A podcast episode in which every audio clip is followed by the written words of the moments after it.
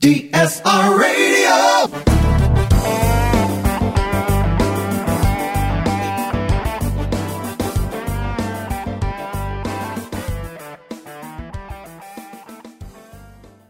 I'll tell you a little story. We were riding with a top sales rep, and uh, he told me at four o'clock. Well, we had two. We had two um, cuttings that day.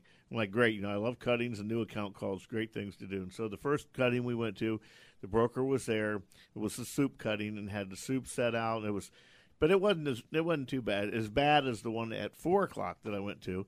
And you know that one was with uh, Roland, um, your snails and your specialty food uh, line of Roland. We're at uh, the nicest club in town with the club manager who's been there 27 years, so you guys know what kind of place I'm talking about.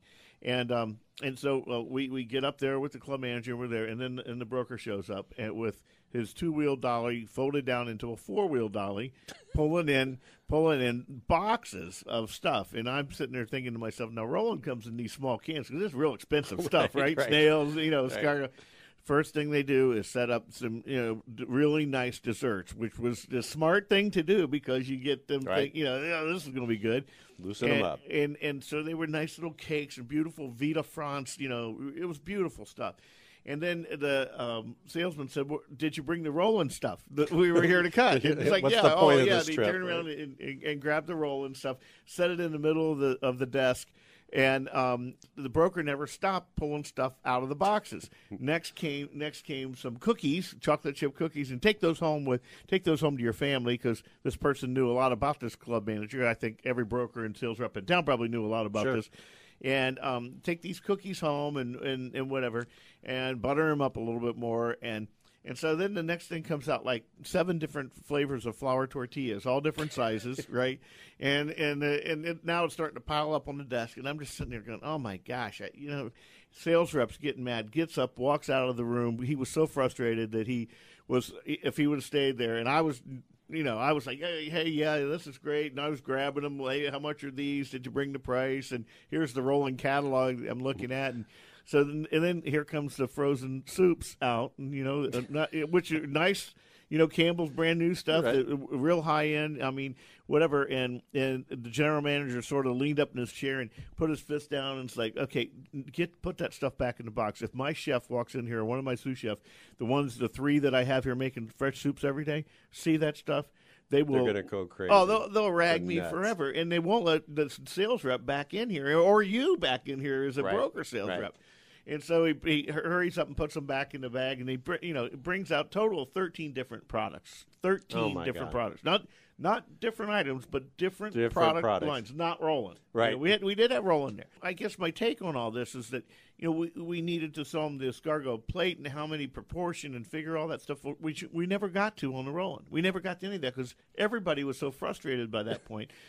He said, "Why did you bring me all these?" And and the broker's rep said, "Well, hey, I, I- I had to take advantage of me getting in front of you, which makes sense, right? Right. And and the boss told me to bring all these things. I didn't pick them. The boss wanted you to see all these things because I never get to be in front of you. Right. So, well, what do you think the chances are?" That, that that the top sales rep that I was riding with is ever going to let that broker sales rep back in there again. Now, a lot of manufacturers or marketing people listening to this are, are probably saying, "What do you mean into your account? Right. It's everybody's account. It's Yeah. a free for You don't own them. No, I don't own them. Uh, Well, you know what? I sell the majority of the stuff here, and that's how they got up here in the first place. Right. And and for a broker sales rep to come up and make an appointment with this person, he won't see you Right, exactly. because he um, he's He- been doing he- it 27 years and he knows that if you show me something that I might want the first question the first person I've got to call is the sales rep to see if we can get it or not Yeah. Yeah, are you going to bring it in? right you know uh, people forget that most brokers not all of them have 20 to 40 lines of products and they're responsible for getting them in front of, of people And they're But- trying to do their job. they're trying to do their Absolutely. job, but but the, but it doesn't work the way that, that marketing and, and we'll say brands Right. and the people think it should work. The, the way way what I just described is what happens every day in the way that it really works. Right. And we, we ask on the show all the time. We ask everybody the same questions. We ask every operator about how they work with brokers, how they get new products in stock, things like that. And and most of the time when we say so, you know, uh, how do you work with brokers? Right. There's a pause. Like, Right, what do like- you mean? Well, uh, how I work with them is I uh, call, get my sales rep, and the sales rep calls the broker and brings them in, and they come in together. Or my salesman calls the broker, gets a sample, brings it in to me. Right, or, or or they know the the DSR knows that there's some some new thing out there that makes sense for that particular operation, and and they'll volunteer the broker basically to come in. You, Right. You really need to show And them meet this us there, like this fellow Yeah, did, right. so that we don't waste each other's time. but it's a real focused Sale. s- sell. It's Right. not okay. Hey, here's the whole buffet. right. right. Here's 13 of our 40 items, Yeah. different How, brands. how's we that carry. soup going to work in those tortillas, anyways? right, right, right. I mean, yeah. May, what did you bring to complement the cheese or maybe the rock salt? Exactly, Or that's something where- that, that get this escargot that he was after. right. You know, what are we going to? I didn't see any rock salt. He didn't Right. carry that.